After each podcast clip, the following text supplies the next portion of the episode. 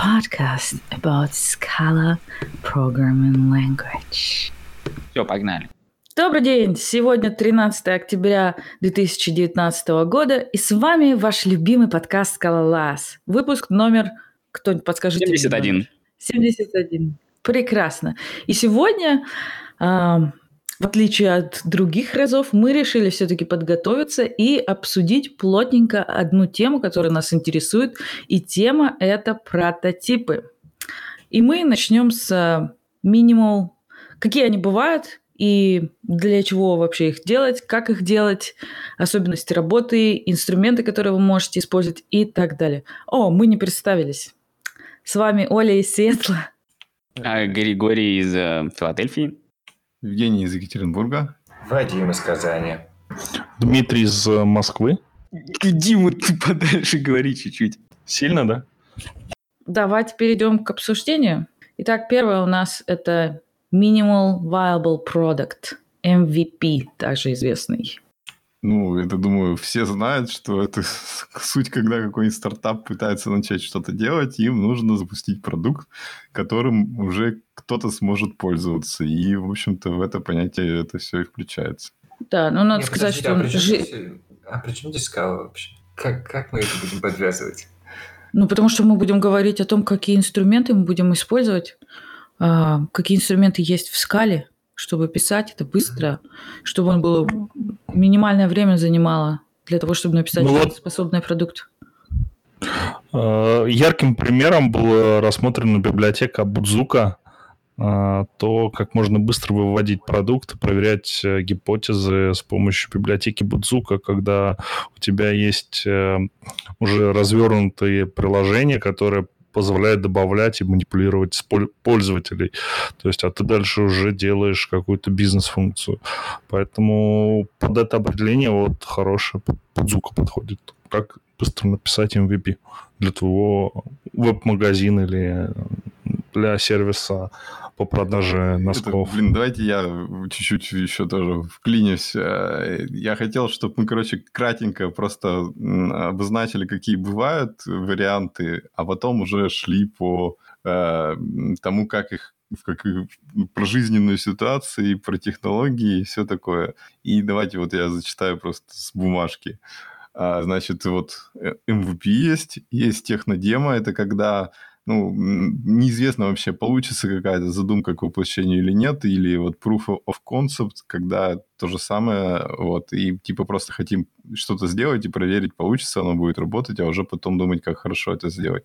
А потом может быть эм, случай, когда нужно сделать ам, как, как бы такой типа м, полуработающий пример э, ин- интерфейса программы или ну, веб-сервиса, чтобы показать, как типа вот это весь продукт будет выгляден, но э, как бы реальной функциональности в нем нету. Ну, мы условно это вот макетом назвали. Потом также бывают э, какие-то то есть как бы это был по сути макет э, интерфейса программы и ее функциональности, а может быть э, то же самое для API, когда ну, нужно кому-то просто объяснить, как будет API работать и тому подобное. И, соответственно, бывают еще такие полукостюмные продукты, это ближе, наверное, к MVP, но не совсем. Это из разряда, что мы берем, ну, знаем, какой продукт хотим получим, и сейчас его типа написать долго, мы просто берем, покупаем несколько готовых продуктов, их как-то там с друг другом коннектим, запускаем и сидим, пишем свой продукт, который дублирует функциональность этого.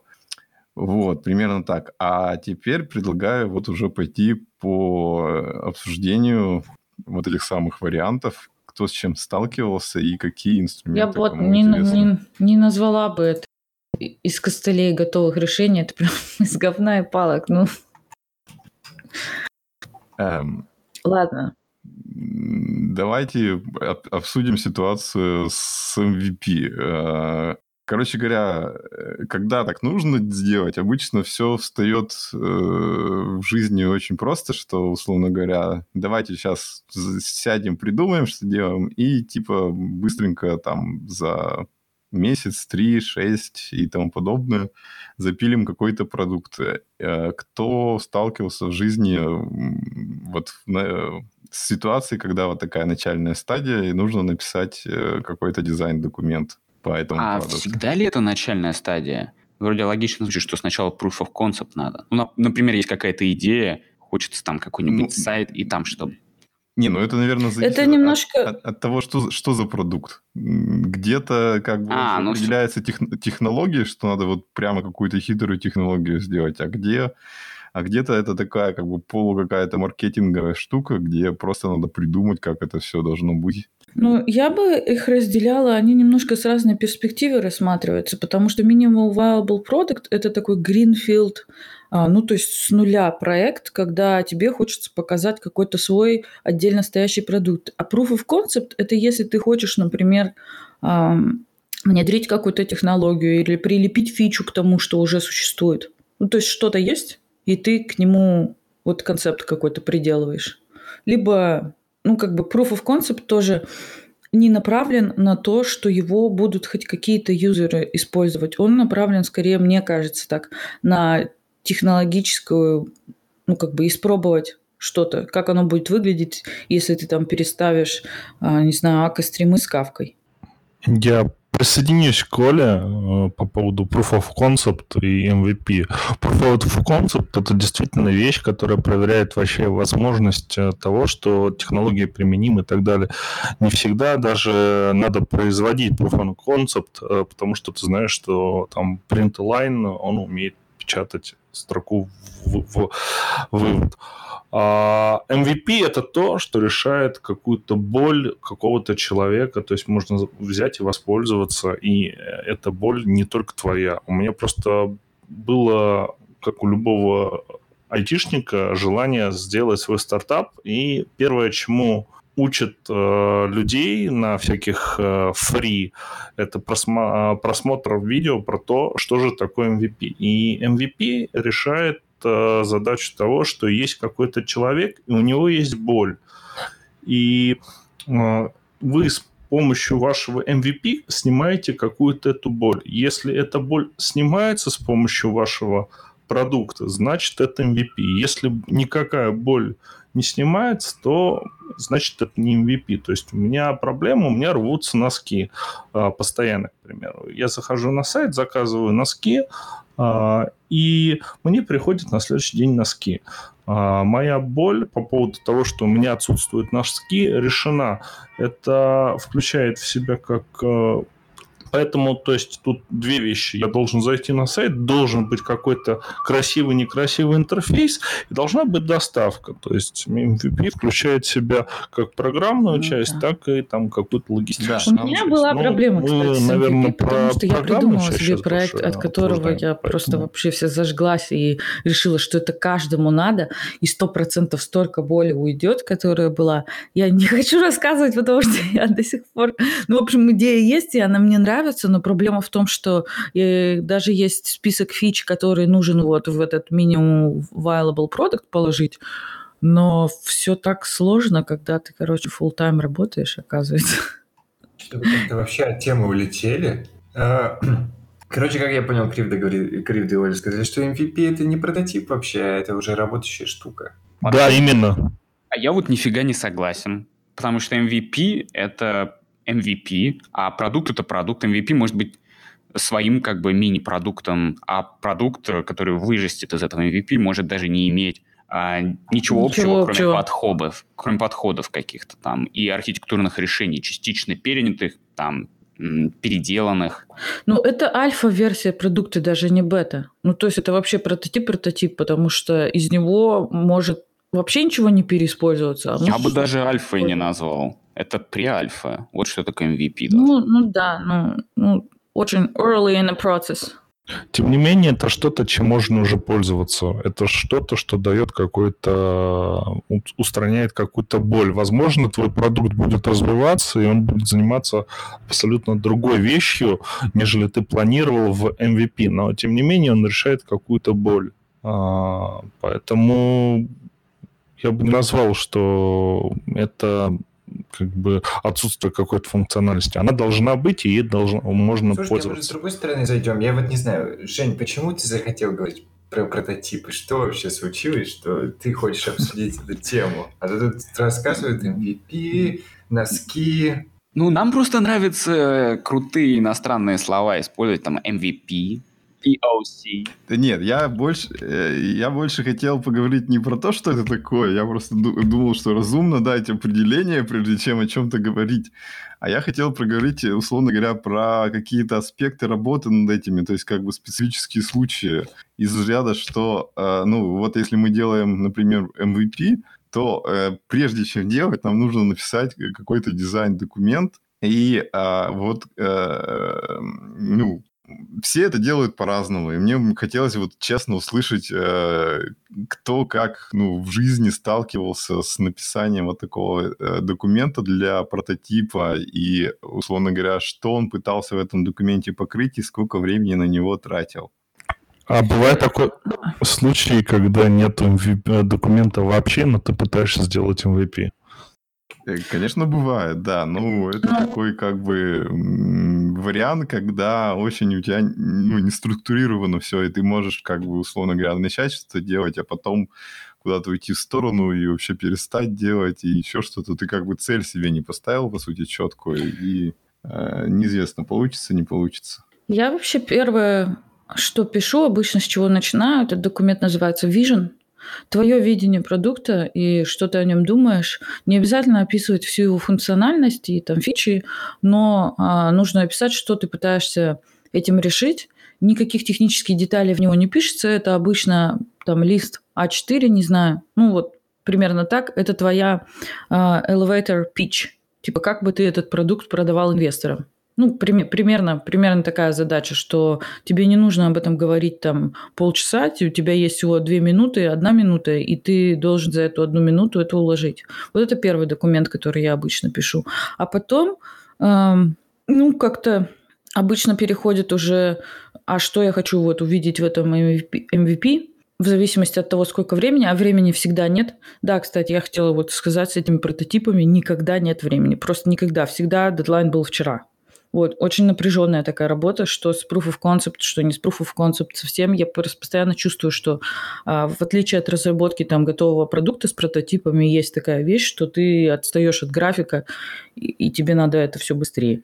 Вот, и дальше уже, ну, либо в Trello какие-то уже канбан, там, я не знаю, маленькие истории создаются, либо еще что-то, но я вот не пытаюсь начертить огромную архитектуру того, что что там будет написано, ну просто типа вот фича и пошли ее.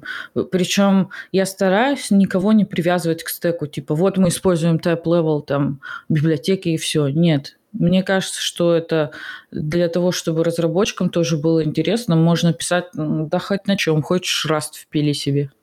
Э, вот, кстати, отлично, да, что э, зашли на обсуждение как бы командной работы. Э, давайте обсудим ситуацию. Вот, типа, мы делаем этот прототип не в одиночку, а собрались хотя бы там три человека. И, ну, вот у нас есть Vision, и, соответственно, как мы договоримся о том, на чем кто делает. Особенно, если как бы люди пришли все с разным бэкграундом. То есть, например, один писал на скале, другой там на расте, а третий, не знаю, на C-Sharp. Как будем договариваться? Ну, просто поговорить и договориться, а если это невозможно, то ведь этот вижен писался либо одним человеком, либо парой человек, не сразу же всеми. Ну вот тот, кто и писал... Ну, обычно один человек пишет, а другие редактируют туда и все. Ну, на подсосе там, да. Ну, максимум два человека могут писать, потому что иногда тяжело написать ну, это не vision иногда называется. Это какая-то комбинация white paper получается с каким-то описанием всего. Ну и получается так, что, например, один там половину написал, другой половину другую. А потом взяли все и отредактировали, чтобы ускорить, распараллелить процесс. А у меня было так, я начинал с конфига, то есть у меня была разработка тулзы, которые будут потом другие пользователи конфигурировать скедулинг э, различных э, приложений. И я сначала делал конфигурацию, просто представлял себе, что у меня продукт будет конфигурироваться специальными Hokon файлами. Я сначала писал конфигурацию и смотрел, удобно эта конфигурация пользоваться или нет. А дальше уже, собственно, строил, выбирал там стек, как я это все буду организовывать, и как-то уже по результату перерабатывал это все. Но из, исходной точкой для меня была, я прям конфигурировал, представлял себе, как пользователь пользуется этим. Вот это был моим документом. Вообще, мне кажется, прототипы э, не надо писать в несколько людей. Но если мы говорим о каких-то вот веб-сервисах, я думаю, крипто с этого начал. Или с какого-то там небольшого софтваря, софтваря, потому что это, скорее всего, большая глупость. Если нет перед этим дизайн-документа, а дизайн-документа нет. Ну, это, подожди, это ну, что ты имеешь в виду? А зачем тратить время на дизайн-документ, если ты даже... Ну, то есть идея же попробовать какую-то вещь. Ну, то есть, допустим, я там э, решила себе э, написать свой Spotify, да? Вот, что я буду сидеть и дизайнить, это я хочу попробовать что-нибудь, чтобы быстрее там дать какому-то, не знаю, всем своим друзьям посмотреть на это, показать э, инвестору. И вот, ну, вот это моя задача. Понятно, что оно должно быть там дистрибутивное и очень быстро, чтобы по всему миру работало, и там все стопы, и рекомендации, и все такое. Но вот у меня нет времени это писать. И не имеет смысла даже разрабатывать там какую-то архитектуру, большую дизайн и так далее. Мне нужно, чтобы пять треков, которые у меня есть, они сейчас вот э, хорошо работали. Ну, еще тяжело разработать архитектуру, когда совсем, ну, не до конца представляешь, что будет финальным продуктом, и нет опыта там в разработке, например, такого. Либо есть он, но тут случай специфический, и ну, нужно что-то уже иметь и как-то это развивать. Ну, то есть по ходу дела развивать архитектуру. Ну, я бы сказала, что вот в моем случае работа так хорошо разделилась, ну, что в случае я, когда мне нужно было с ребятами там что-то делать, всегда как-то, ну, это, кстати, три человека, я не знаю, у меня, видимо, какая-то три магическое число. Вот. Но мы обычно разделялись, и каждый просто придумал архитектуру, и потом говорил, что я вот там пишу бэкэт, у меня будет вот так и так, ваши комментарии, может лучше так, а может так. Ну, то есть на одном митинге там обсудили, что человек делает, и потом он делает. Если он сталкивается с проблемами и как-то их решает, он потом объясняет, что, короче, как мы говорили, не получилось, получилось по-другому. Или там, не знаю, я тут прочитал про эм, вместо, вместо того, чтобы делать обычный там Open API, не знаю, я, я решил сделать... Я забыла название. Скажите мне, пожалуйста. Фейсбу, фейсбучная вот эта штука. GraphQL. Да, вот. Я решил GraphQL писать из любопытства, например. Вот. Ну, то есть нет строгого вот это вот дизайн, потому что это продукта еще нет. нет смысла себе у меня была недавно история, а, как раз вот полгода назад а, мы с моим товарищем стартанули финтех а, стартап, он, сразу скажу, не получился, но сначала мы сделали дизайн, потом... Крида, пожалуйста, что-нибудь сделай своим микрофоном, это невозможно слушать, я тебе говорю. Так вот лучше, скажите, пожалуйста. Получше. Отлично. Теперь можно я расскажу свою историю? Мне кажется, она поучительна. Только добавь немножко скалы, потому что... А там прям про скалу, там прям про скалу слово есть. Квилл, тайпет схема. Квилл тайпет схема. Мне кажется, уже достаточно. Зио. Жги. Давай, давай. А, ну так вот, у меня была история э, с неудавшимся стартапом, хотя мы, в принципе, даже вывели его на самом деле вчера прям в статус MVP. Э, к сожалению, его не могу показать. Но вот в мае мы с моим товарищем начали разрабатывать сервис, который принимает криптоплатежи. И получилось так, что мы сначала задизайнили документ, по нему было все хорошо, какой функционал был выбран, выбран даже стек технологий, но потом дело перешло к тому, что мы все-таки начали это все реализовывать, и планы немножечко, как бы сказали, э, что, допустим, Будзуку сложно оказалось использовать э, и интегрировать ее с другими частями. А в чем Поэтому сложность? Авторизация. А, в ней надо было разбираться, а на этапе прототипирования не было возможности разобраться. То есть, если бы я этот инструмент знал, я бы, наверное, выбрал бы его. Но оказывается, что на этапе MVP ты используешь только те инструменты, которые либо ты можешь быстро изучить, либо которые ты знаешь. И тех технологий, которые вот быстро использовать можно было. А, и поэтому, собственно, вот я знал скалу, я начал на ней писать э, бэкэнд, фронтенд еще не намечался, но планировалось, что его кто-то сделает. А, и э, так как я с Буцукой быстро не разобрался, уже впоследствии позже разобрался, а, я написал там авторизацию с GVT, там JVK и так далее, все, все замечательно работало. И э, мы начали это все тестировать и поняли, что не работает, надо вообще пересмотреть все. И вот началось, э, что мы в проект втащили Акку, Азио, уже вышедшая в релиз кандидат. Это все наслаивалось, наслаивалось, наслаивалось. И э, разработка проекта шла по методологии Code First. То есть то, что было описано в каких-то документах, оно уже не соответствовало вообще ничему. И была какая-то кодовая база, и она делала какой-то функционал. Кодовая база росла, росла, росла, росла, и достигла критической массы так, что вот я сейчас уже, в принципе, ничего не понимаю, что там происходит, и поэтому э, надо подчищать технический долг. Но были выбраны, собственно, те библиотеки, которые позволяют достичь э, наибыстрого и скорейшего результата. Допустим, я не очень хотел писать э, SQL-запросы, потому что я еще не знал, какие SQL-запросы мне нужны будут и выбрал Quill. В данный момент я уже более-менее нейтрально отношусь к этому решению. Сначала мне очень нравилось, что у меня есть кейс-классы, я не пишу SQL-код, и я могу тестировать сначала без базы данных, прям вот in memory. MVP, в принципе, может in memory работать, и все хорошо, и замечательно. Ты можешь тестировать и не гасить сервер. У тебя все работает. А, и ты можешь прям подменить там все это и так далее. Но потом началась боль с, с тем, что там проект долго собирается, проект э, почему-то не работает, хотя вот добавляешь функционал, а, ну, скажем так, э, у PostgreSQL служебным словом является слово user. Но Quill э, на этапе компиляции обещает много, но он вот это вот почему-то не проверяет, и у тебя почему запись. Ой, другую А, а Кривду можешь говорить ты или нет? Да, я могу, я могу. Что-то какая-то фигня, фигня была, то, что ты замолчал очень надолго, а потом в нас как будто с компрессированным твоим голосом пульнул. Быстро-быстро все вы, выплюнуло. Хорошо.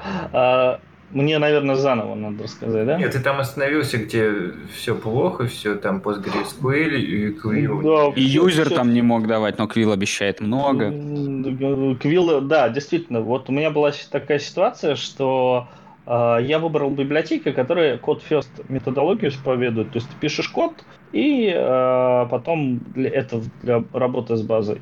И все вроде хорошо, но они не работают, э, как они обещают, потому что вот э, там у PostgreSQL служебное слово user, и оно почему-то генерируется в запросах от Quill. И вот оно все падает.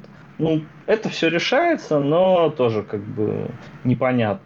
А, ну, то есть ты на это время тратишь э, драгоценное, Подожди, когда тебе... А ты какой-то написал кейс-класс, у которого был один из value, назывался user, и он сгенерирует это в запросе, или, или он сам по себе внутри там приделал юзера? Он э, в case class полем user. Вот он его, в принципе, наверное, мог бы проверить, но он это не проверил. И сгенерировал слово user. Ясно. В, прям в запросе. И э, как бы exception ы, они непонятные на самом деле. Ну, непонятно почему. На самом деле, вот каждой базы данных свои exception ы будут, и надо быть к этому готовым. Что ты вроде прототипируешь, а потом, когда тебе надо чуть более работающий прототип, то ты а, начинаешь уже как бы переключаешь технологию, у тебя резко все отваливается. Это надо быть готовым при когда ты вот наскоро что-то делаешь. А потом скрылась проблема того, что а, я практически ничего не конфигурирую, у меня прям все захардкожено, там ключи захардкожены, еще что-то, еще что-то, еще что-то. И это действительно причиняло боль, потому что надо было задумываться о том, как это все пробросить в, в, в внутренние кишки программы, и чтобы это все не, не пересобирать проект хотя бы просто потому, чтобы э, у тебя ключ от внешнего API поменялся. То есть у меня по первости все было захардкожено, и это все медленно запускалось. Я запускал это на своей машине, но потом наступил этап, когда IP сервера, с которым мы взаимодействуем, он внесен в он, вне, он одну из наших машин внес в белый список, мы начали с ним работать. Поэтому надо было запускать уже на машине сервере выделенном. А, опять же, а, вопрос CI-CD. А, если его сразу не решить, если у вас нет опыта, у меня, у меня не было, допустим, опыта того, что надо как правильно настроить CI-CD на весь проект. Как мне показалось, это вот это главное упущение. То есть, если вы разрабатываете какой-то проект в какой-то проект, который предполагает программирование, то есть у вас стартап, э, то надо делать сразу CI-CD и потом уже писать код, потому что это очень сильно сэкономит вам время. Но тут нету правильных ответов. То есть э, пока не, про... не поймете, что вы ожидаете от продукта, э, вы не сможете... А чтобы понять, что нужно от продукта, надо его отдать пользователям, чтобы они хотя бы его повертели. То есть тут вопрос итераций. И пока пользователь смотрит, вы должны пересматривать ваши внутренние документы и устранять технический долг, скорее всего. Только вот так вот. А, отлично.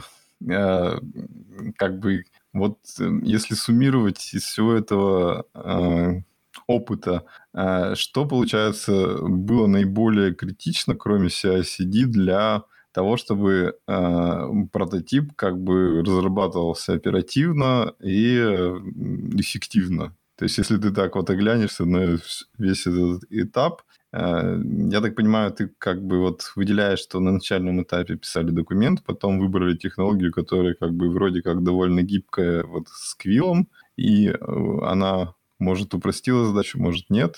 И, соответственно, в, в конце поняли, что проблема с CI-CD. Вот если ты как бы оглянешься, что тебе показалось, вот если в следующий раз что-то подобное делать, то на что важно обратить внимание? А, важно обратить внимание на то, как э, люди, с которыми вы работаете, будут работать с вашим сервисом, допустим, это фронтендер. Меня очень спасло то, что я автогенерировал OpenAPI, и я мог по OpenAPI сгенерировать банально курлу, чтобы отдать пользователю, а, ну, фронтендеру, к примеру, и он мог прям тестировать что-то. Вот, вот, вот это вот важно, возможность нормально протестировать э, то, что вы написали внешними людьми, при этом не посвящая их в тонкости технологии, это, ну, вот, это, мне кажется, первое. То есть автогенерящаяся документация, потому что вы разрабатываете, вот, мне кажется, вот на вот это надо обратить внимание при выборе технологий. Так, а, а теперь, наверное, стоит перейти к, э, к тому, как делать прототипы конкретно API. А, мы упомянули, значит, OpenAPI, GraphQL, а, собственно говоря, ну, надо Swagger упомянуть. И, в общем-то, давайте обсудим вообще, как бы, ну, как важно выбирать библиотеки, на которых там мы делаем API, какие вот инструменты для документирования, тестирования, нужно ли там делать э, регрессионное тестирование сразу, или можно это забить, а потом как-нибудь сделать. Ну и вот такие моменты. Очень важно упомянуть МЮ. Кого? Библиотеку Ну, ты что не знал? Это самая лучшая библиотека 47 Degrees, которая позволяет строить микросервисы очень быстро и просто, совершенно за бесплатно, что называется. Спасибо, спасибо, Гриша, отличная реклама. Да, можно сгенерить себе OpenAPI, можно использовать gRPC, можно HTTP, все, что хочешь. Э, ну, отлично, это одно такое коробочное решение, которое подходит для всех случаев на свете. А, а есть какие-то еще варианты или просто критические моменты, которые могут повлиять на то, как мы все делаем? Ну, на самом деле надо определиться, рест у вас или не рест. А, поэтому, если у вас рест, то можно выбрать все, что генерирует OpenAPI. Это не только библиотека MIL, но вот Typed схема, Tapir, а, либо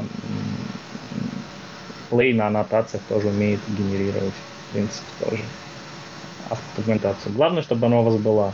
Если GraphQL, то вы, наверное, исходите из того, что э, у вас frontend first разработка, и вы можете, в принципе, на прототип сделать на GraphQL и PostgreSQL. То есть там есть прям генераторы всего этого. Есть одна очень грустная тема по поводу GraphQL.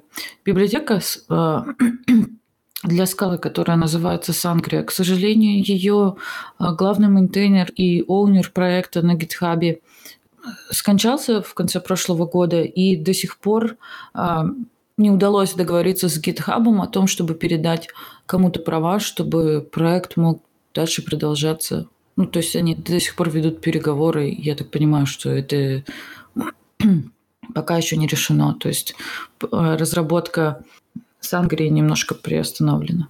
Ну, там не могут форкнуть и продолжить? Нет, конечно, мож- могут, но просто хотелось бы, наверное, продолжать из корня. Я так понимаю, что кто-то уже форкнул, да все форкнули, и что-то делается. Но хотелось бы как-то, чтобы ну, из того места, откуда оно есть, продолжить, ну, переговариваться пока с GitHub. Mm. Ну, видимо, ладно. Что, не идет тема у нас дальше. Но... концепты? Ну вот на самом деле Ли Хао Йой недавно выпустил статью о том, как можно быстро прототипировать э, API-серверы на скале. Да, на, на, на его новом фреймворке, который называется э, Cask. Э, так, и статейка называется что, э, Simple Web and API Service э, со скалой там. А, вот я тоже просмотрел эту статейку, и, и ну, э, как кто-то у нас тут пришел и сказал, что это просто порт а, питоновского фласка на скалу. Вот, и, собственно, ну, выглядит довольно приятно, когда тебе нужно что-то совсем простое сделать. Ну, непонятно, насколько как бы удобно будет, если когда проект разрастется, конечно.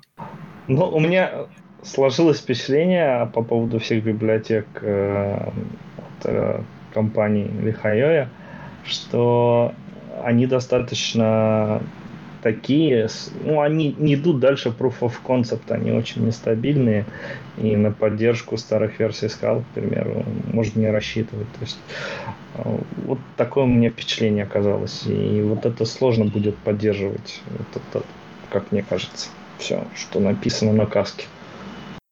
Гриш, а ты бы стал Что мне добавить? Ты бы стал такой использовать э, фреймворк а-ля Flask на скале? Я бы не стал использовать такой фреймворк. Мы, короче, стали писать на скале не для того, чтобы Python писать. Но, в принципе, стоит отдать лихое должное. То есть у него вот это есть серия таких библиотек, которые адоптят Python и пытаются сделать скала код простым, удобным в использовании и читаемым. И иногда это удачно получается. Может быть, и тут удачно получилось. Но я бы, наверное, не стал проверять пока.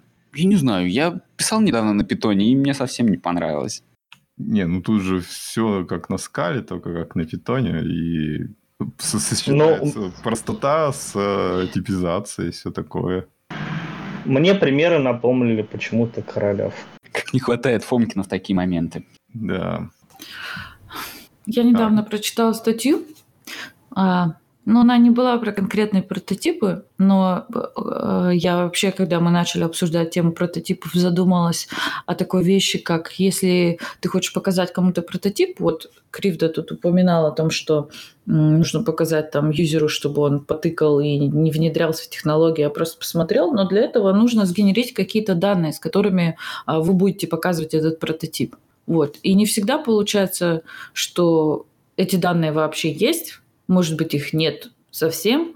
Может быть, вы хотите нагенерить что-то новое. Может быть, вы хотите сдампить это со своего там продакшена. Как вы это делаете? Ну, мы обсудим немножко побольше, но вот в этой статье, которую я прочитала, был интересный момент, не то чтобы мне понравилась статья на самом деле, но был такой интересный момент, что часто очень при планировании времени на прототипы не уделяется время на проблему генерации данных. То есть данные не считаются за код, и ты как разработчик делаешь это в свое свободное время. И, в общем-то, человек возмущался э, о том, что совершенно точно необходимо при планировании закладывать время на генерацию каких-то непозорных э, данных для заполнение своей базы или что у вас там есть.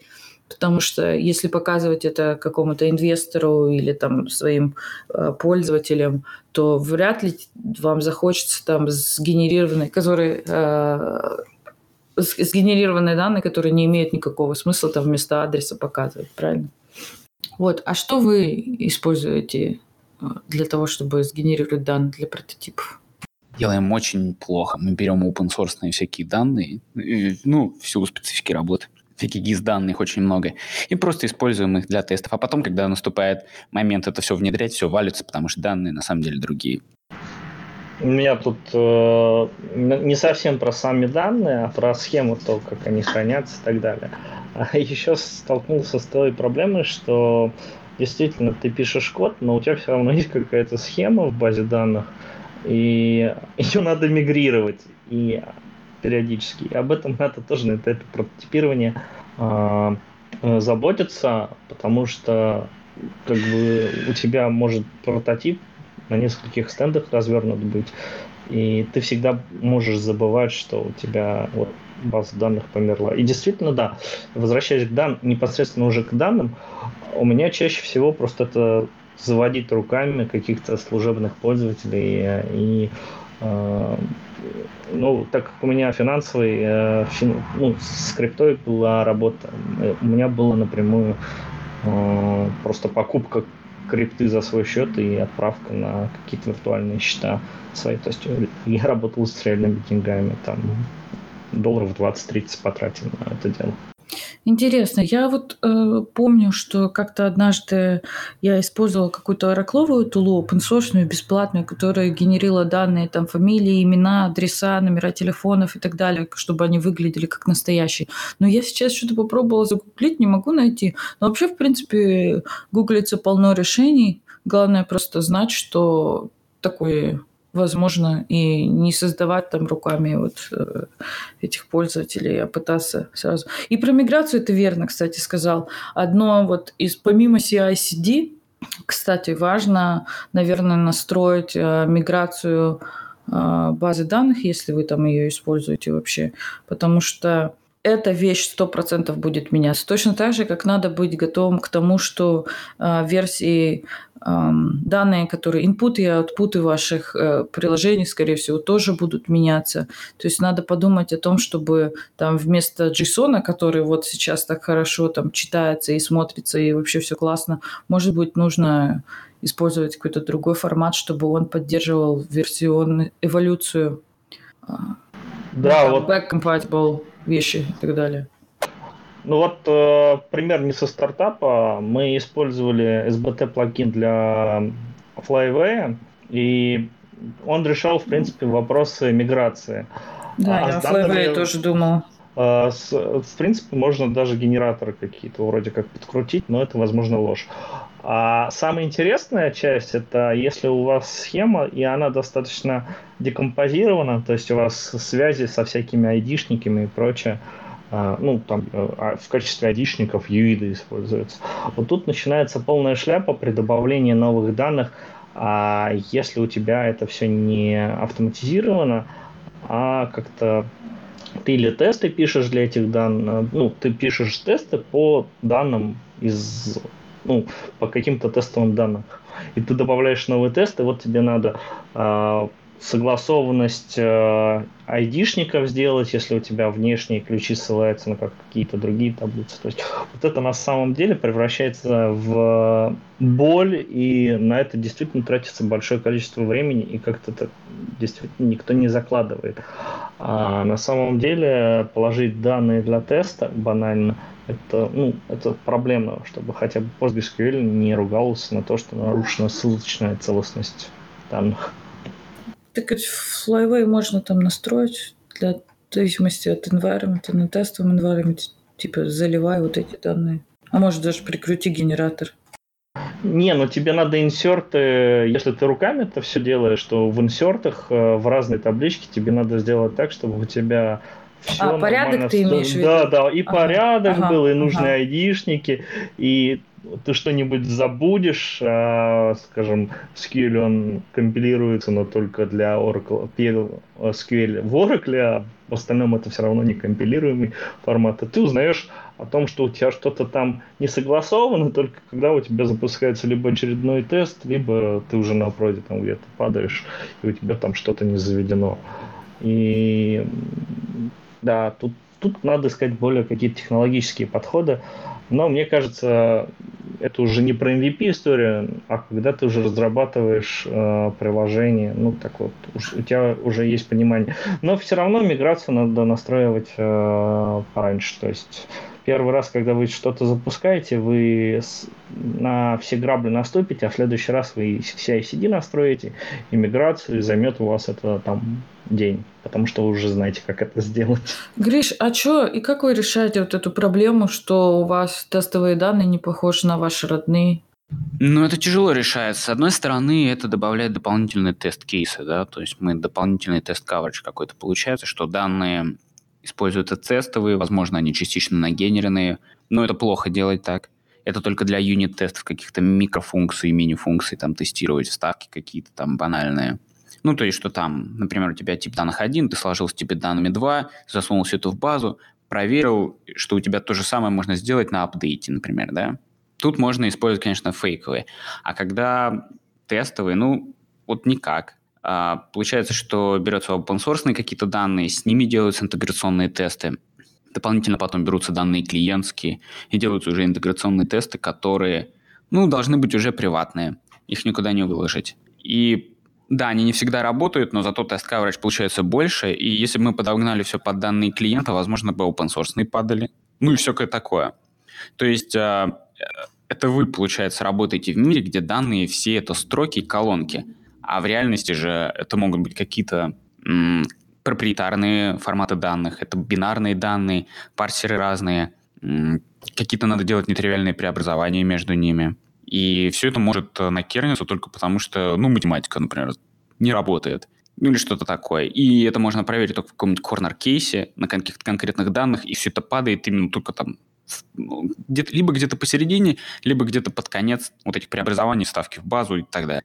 Да, про- с проблема с проприетарными данными и какой-то security, если это какие-то персональные данные, которых ты не можешь достать, и тебе надо вот по ним что-то протестировать, это вообще кошмар, потому что ничего не, не сдампить, ни с, ни с прода, ни, потому что там их можно хранить только на определенном кластере. В общем, я I feel your pain.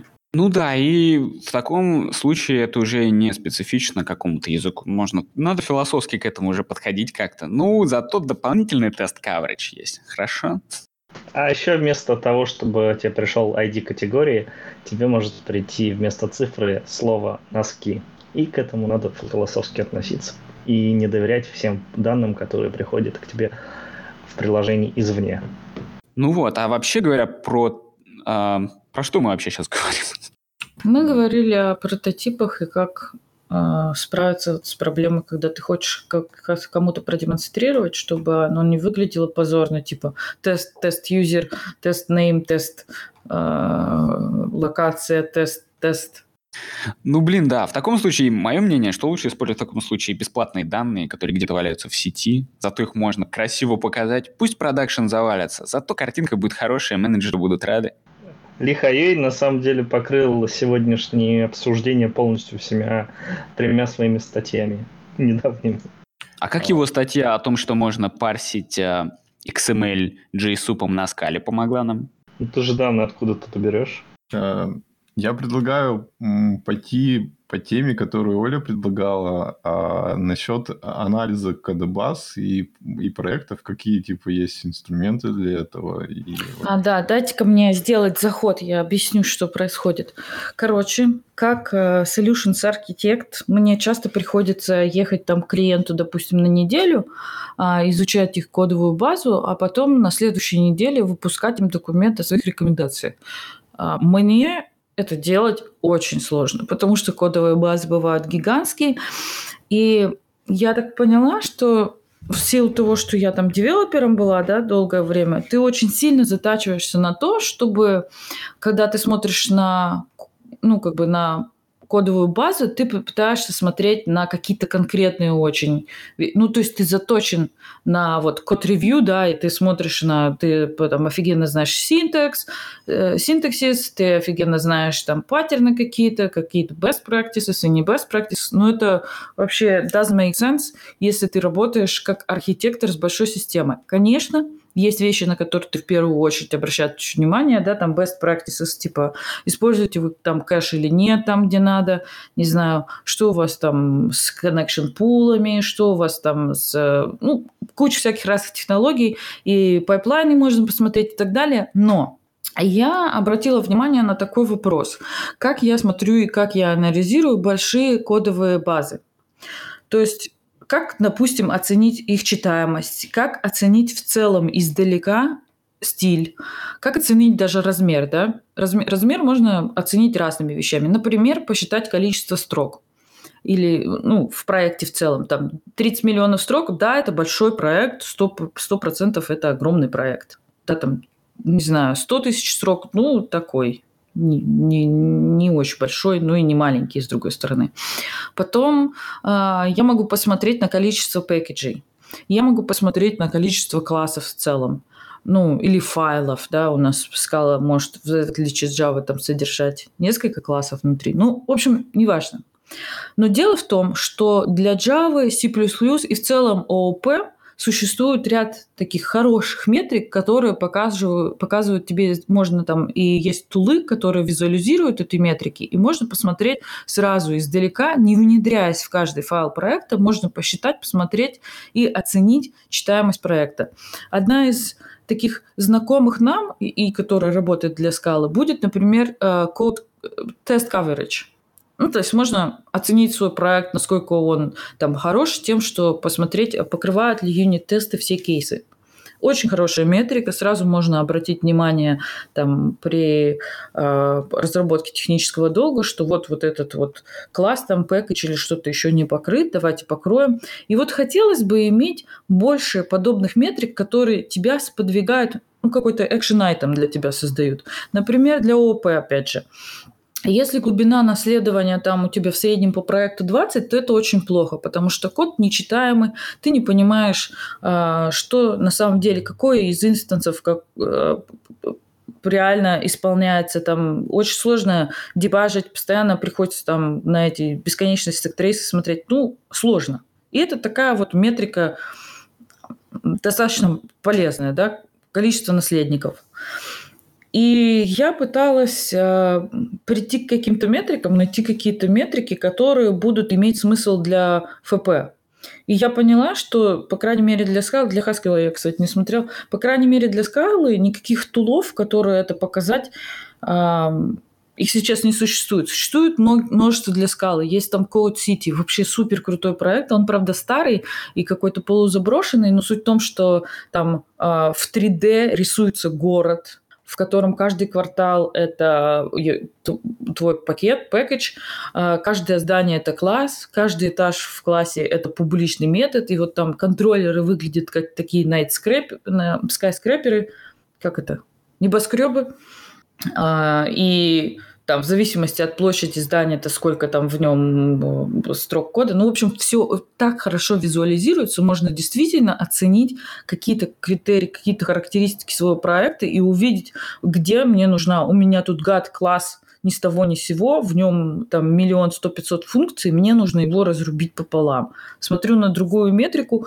вот эти, эти э, методы работают там с полем только одним, может быть, мы это поле, эти методы вынесем в отдельный класс, и у нас уже так как бы этажей поменьше станет в этом здании. Ну, в общем, все классно визуализируется. А для скалы вот я пришла к одной метрике. Например, мы можем посчитать имплиситы. И, кстати, недавно была выпущена статья IPFL-овцами. Нет, не IPFL-овцами, потому что там э, из разных институтов из разных университетов, точнее.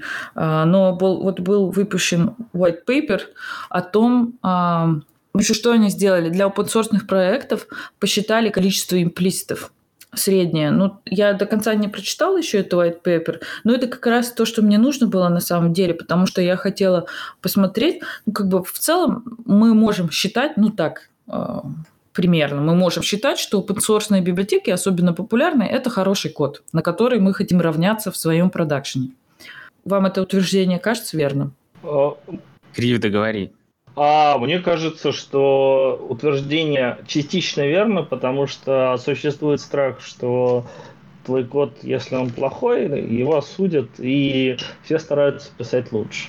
Это так, но во многих проектах все равно рабочих э, рук не хватает, и иногда допускают э, как бы плохой код. Все зависит на самом деле от качества проекта и все. Ну вот для... Но в целом, да. Ну, для простоты обсуждения мы решили, что, допустим, open проект – это то, к чему более-менее нужно стремиться. Мы выбрали метрики и сказали, что вот иметь э, от нуля до пяти имплиситов в свое там в файле, да, это нормально, а все, что больше, вам нужно обратить внимание, потому что, наверное, это сложно читать. Другая метрика, которая мне пришла в голову, и я пока не очень понимаю хорошо, как э, посчитать, собственно, это сколько монад трансформеров вы используете, потому что это э, влияет на перформанс, понятно, что может что-то нужно переписать, если вы слишком много там а, оборачиваете все друг друга. Вот. И это вопрос, собственно, к обсуждению, а какие вам в голову приходят метрики и как их посчитать, потому что есть чисто теоретическая часть. Например, недавно вот Эмили Пилмер и Алекс Коновалов, они ведь э, делали доклад о том, что можно посчитать number of inhabitants для класса. В общем, суть в чем? Объясняю, чтобы, если кто не слушал их доклад, а, для каждой функции в зависимости от а, ее сигнатуры и насколько она параметризована, можно посчитать количество имплементаций вот только исходя из сигнатуры можно посчитать количество имплементаций, как, как вы напишете код. Например, если вы используете в, ну, допустим, функция там foo принимает integer, возвращает a, ну или что плохой пример. Ну, в общем, когда вы принимаете интеджер, это уже означает, что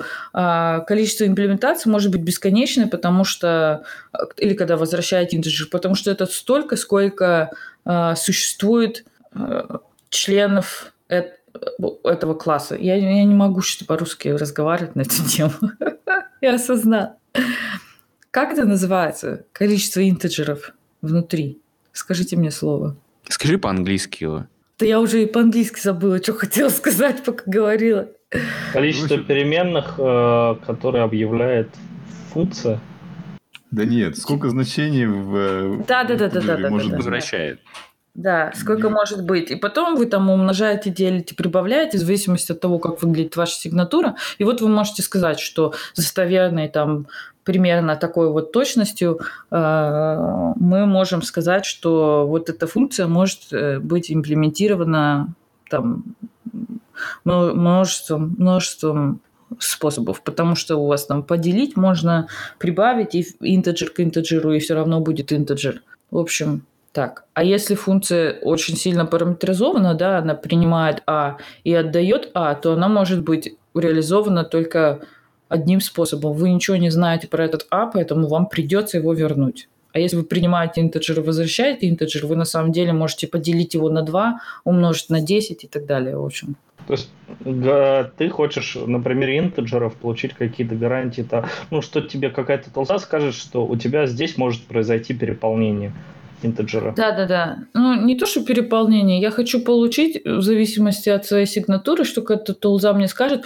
ой, ну это совсем плохой метод, потому что его можно набажить, потому что если много способов имплементировать что-то, обязательно много способов набажить. А если только один способ имплементировать, значит, ну, нельзя набажить, он не скомпилируется. Мне кажется, это круто.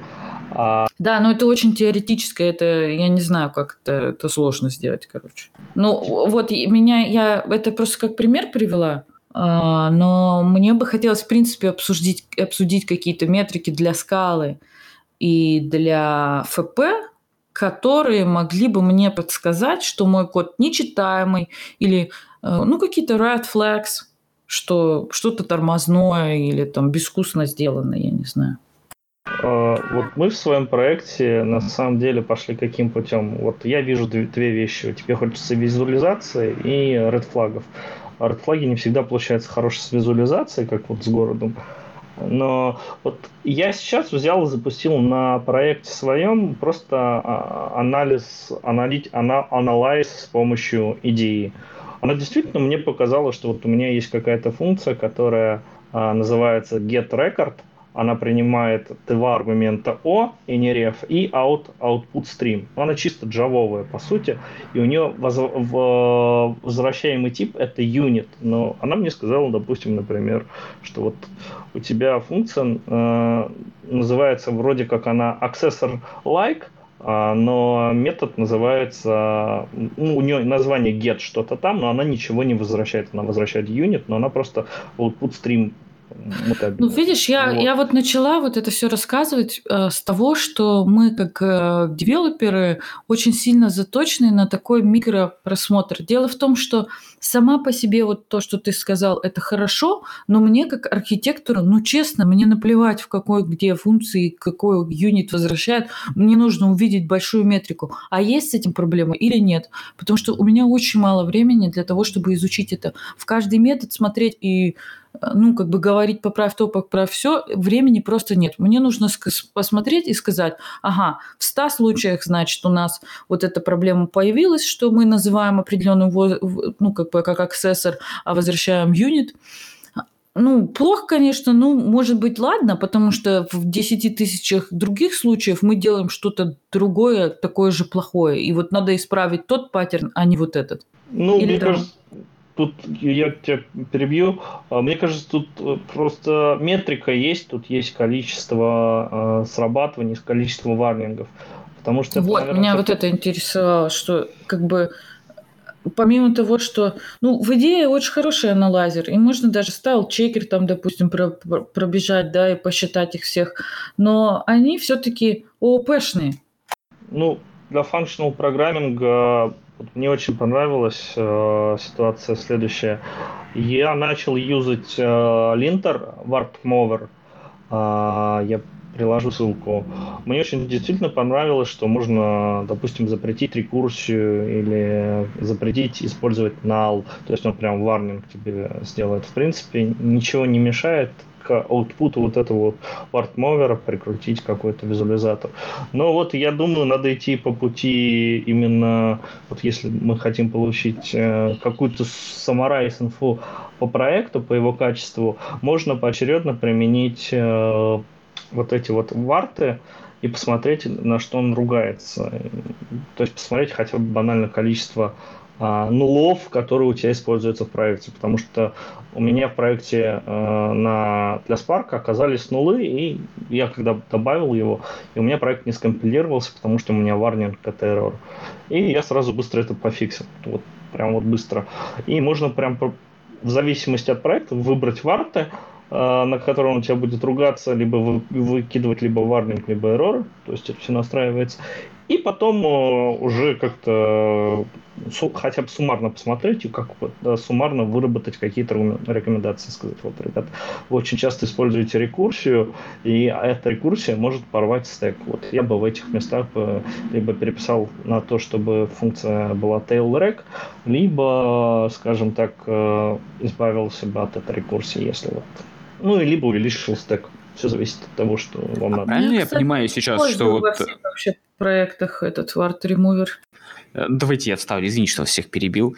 Короче, правильно я понимаю, что возникает две проблемы. То есть, э, первое – это надо измерить как-то сложность кода во время рантайма, да, то есть количество там ветвений, цикломатическая сложность, это то, что там да, зависимости, да. недависимости пути. Ну, цикломатическая сложность, кстати, хороша, что для ФП, что для ООП, ее можно считать за нормальную штуку. Ну, конечно, особенно в скале. Подтипизация есть, уже сложно. Но мне кажется, даже для Haskell есть вот эти количество вложенных путей, длина вот этих вложенных путей. И, получается, вторая есть часть, это уже статический анализ, который уже вполне к code-стайлу можно отнести к какому-то. Но дополнительно надо добавить вот это вот пожелание, что вот тут вот дорогие монады какие-то используются, вот тут вот монад трансформер, они очень дорогие, а вот тут какая-то ну, да, запрещенная рекурсия. Да, мне кажется, у тебя ну, вот это хорошо классификацию можно добавить, это что есть два концерна. Еще, наверное, можно попробовать э, искать как бы такие чисто джавовые паттерны, чтобы как бы ну, увидеть, найти вот, короче, если проект оказался такой Java-like, что понять, вот, насколько они там часто мутабельные структуры используют, а насколько они там вместо Either ов exception ы везде суют. И, ну, то есть можно там просто банально проанализировать, в скольких функциях бросаются exception ы, чтобы понять... Э, Интересно.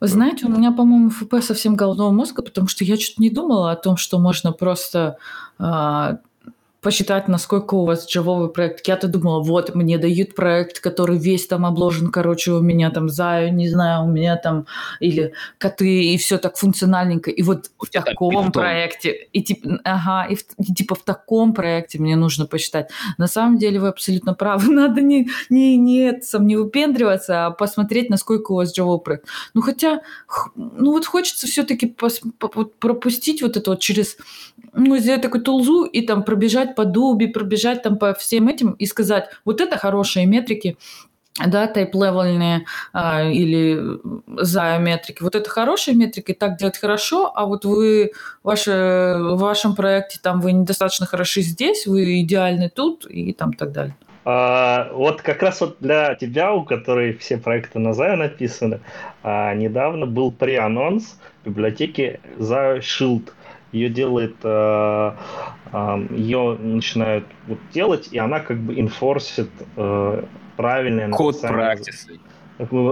Код практисы для Заю. Она в очень-очень альфе по новостям с последнего метапа, но тем не менее ей можно воспользоваться и попробовать и увидеть, что Хорошо, я гляну. Ты плохой, ты плохой Заю код написал.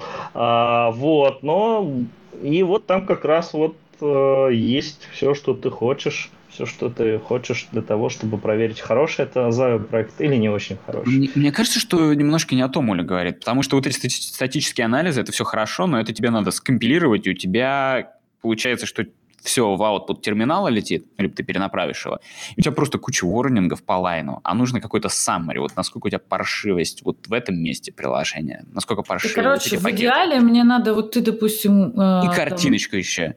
Да-да-да, ты вот лидишь, например, проект, э, Гриш, и я должна к тебе прийти и сказать, вот смотри, картинка, вот так плохо, а так хорошо, продолжать в том же духе. Такая, вот у меня нету тестов, зато есть картинка с тестами. Ну, можно это все запихнуть в output какой-нибудь и в графану, либо, либо пандасом что-нибудь отрисовать. Но это уже свои скрипты. В принципе, для, в качестве такой тулы, в зависимости от того, что исповедует ваша компания, могут и а, греб скрипты, то есть ты говоришь... Кошмар том, какой, тебя... еще что? Ну, ну, тем не менее, ты всегда можешь поискать по проекту, по совпадению, там, AZRT там и так далее. Прошли уже те годы, когда греб был основным моим средством анализа. Ну, вот для визуализации, да, я не знаю никаких вот хороших э, тулзов, кроме... Ну, я там скинула теперь, ссылки теперь, на... теперь мы умелые вместо грепа можем АВК использовать. Ох, и сет еще скажи. Да. Я вот скинула примеры всякие интересные для ООП, помимо вот этого Code City. Какие там пирамиды можно, Toxicity и все прочее. Ну, мне просто нравится смотреть на то, что все уже придумано до нас, и на самом деле люди действительно давно догадались, как э, смотреть большие код-базы, но почему-то скала товарищи отстали безнадежно, я не знаю. Может, оно есть, я просто не в курсе, terribly unaware.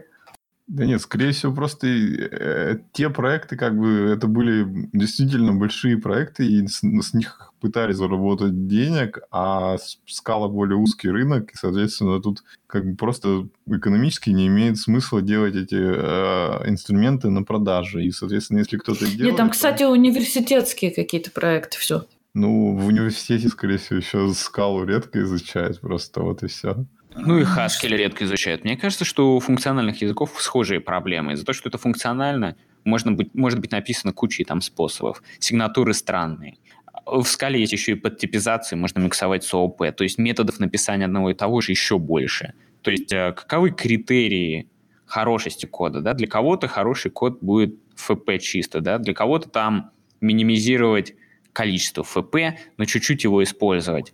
Ну, то есть много разных... Ну, то есть тяжело оценить, как по мне, так качество кода. Э, даже да, но анализом. это же не значит, что надо сдаваться. Я же тему к обсуждению принесла для того, чтобы, ну как-то, шаг по шагу, не обязательно там сразу вот такие крутые диаграммы делать, как у них, ну просто придумать критерии. Ну вот хороший критерий, насколько Java код, хороший критерий, мне нравится. А, ну, а еще осталось использовать, использовать уже... А, испо...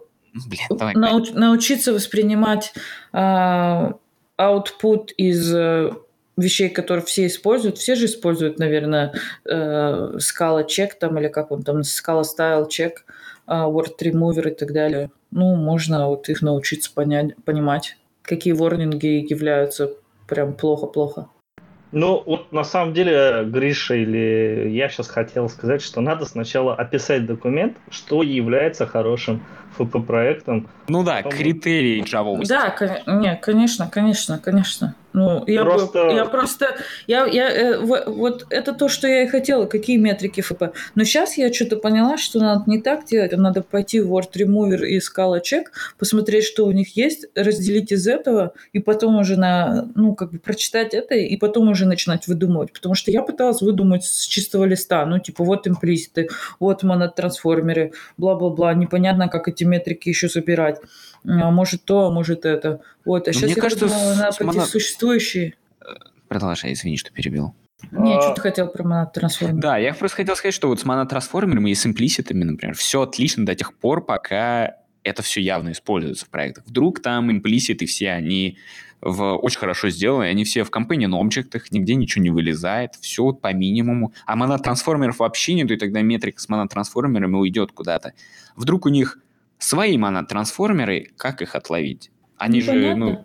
Ну, это же в любом случае, когда я делаю как бы ревью такое, да, architectural, это все рекомендации, это не является там, ой, все, короче, вы зашквар все такое. Это не тот посыл, а посыл, ну, обычно это вот так, но у вас по-другому. Давайте рассмотрим, почему. Может быть, это все еще нормально, а может быть, у вас есть проблемы. Это red flag, но предупреждение, ну, это не является прям обязательно ошибкой мыслит ну, просто по-другому, специфически. Ну вот, мне кажется, ага. все-таки надо сначала определиться, что такое хорошо, что такое плохо, и э, составить список. Прич, причем можно, в принципе, составить его так, что э, там будет много false позитив, false негатив, всяких флагов и так далее.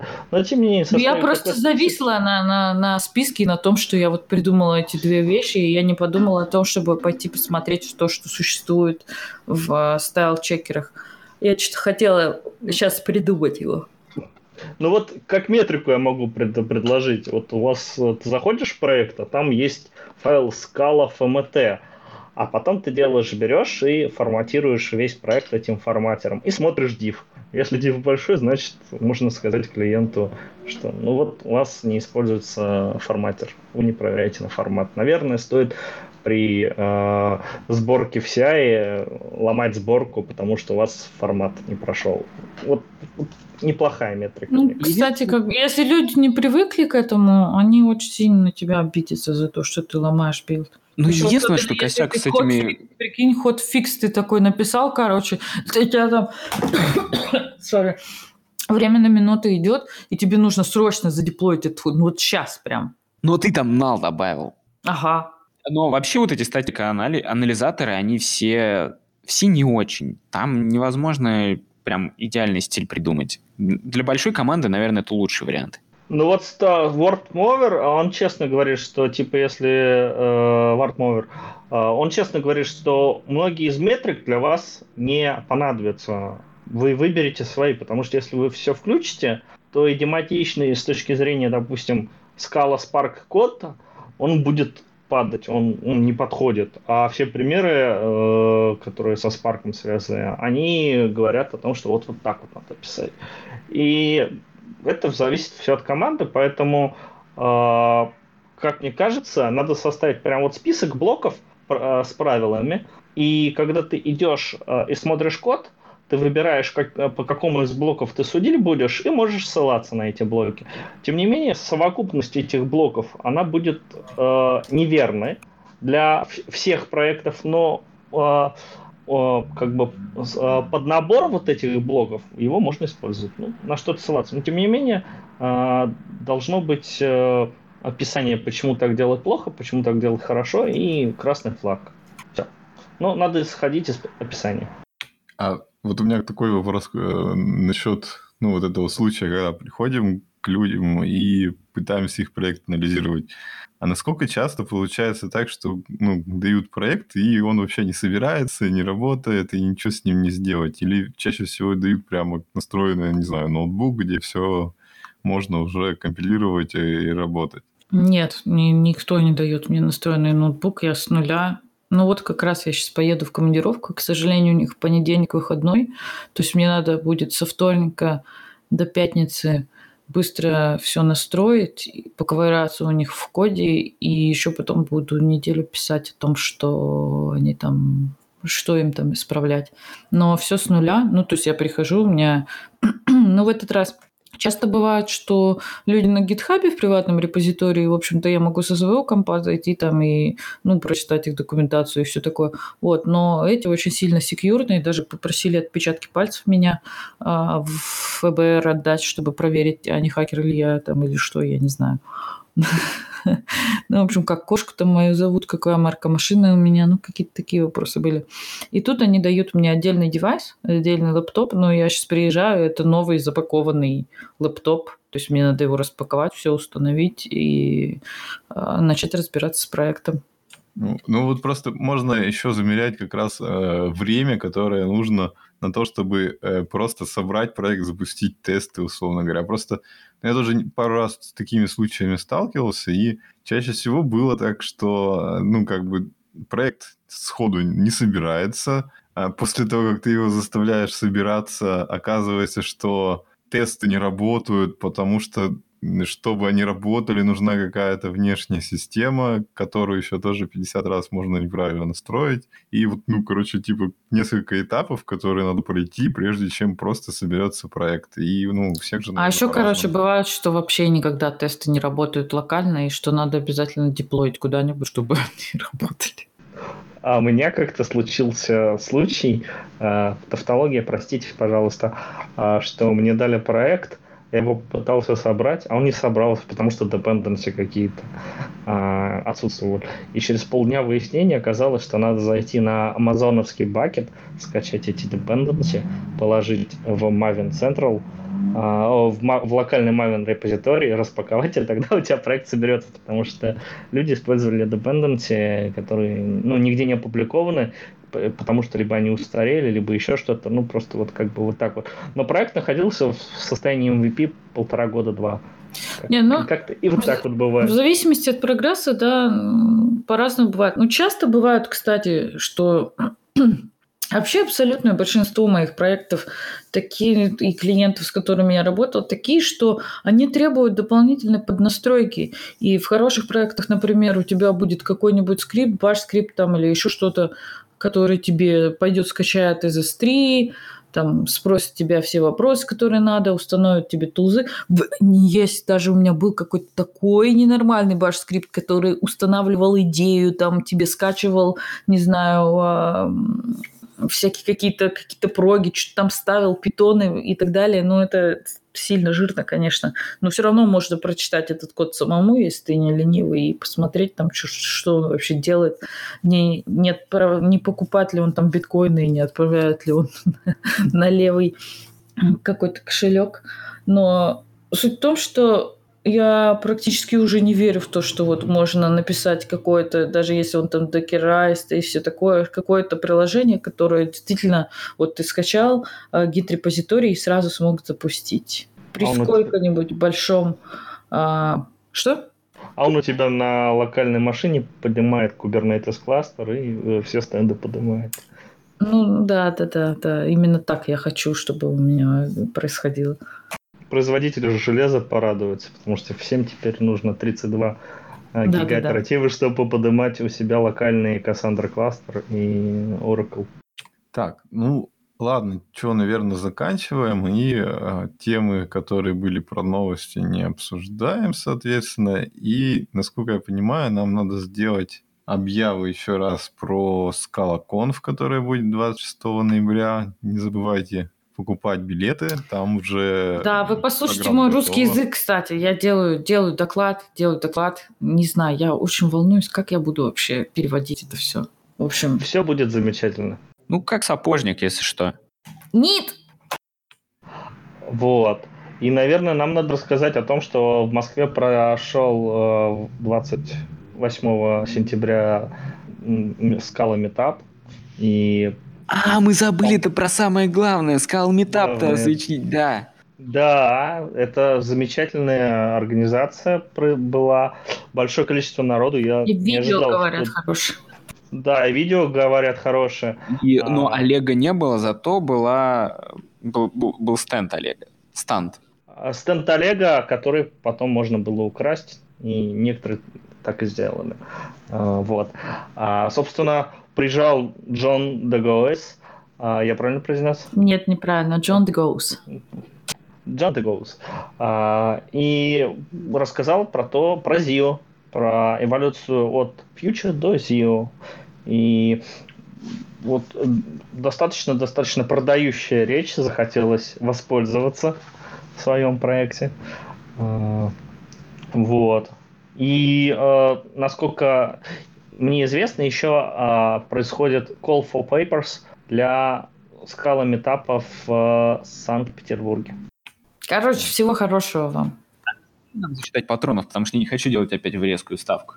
Не, патронов в следующий раз. Ты же в прошлый раз зачитывал. А, ну все хорошо. А, ну, ладно, в общем, всем пока. С вами был подкаст «Скалолаз», 71 выпуск. До свидания. До новых встреч. Спасибо большое. Спасибо. Всем С вами пока. была Оли из Сиэтла. И Гриша из Филадельфии. Подписывайтесь на канал, ставьте лойсы, донатьте на Патреоне и приносите новые темы для обсуждения, чтобы мы не обсуждали что-то не совсем связанное со скалой. С вами был Дмитрий из Москвы. И Евгений из Екатеринбурга. И Вадим, который убежал себе в Казань.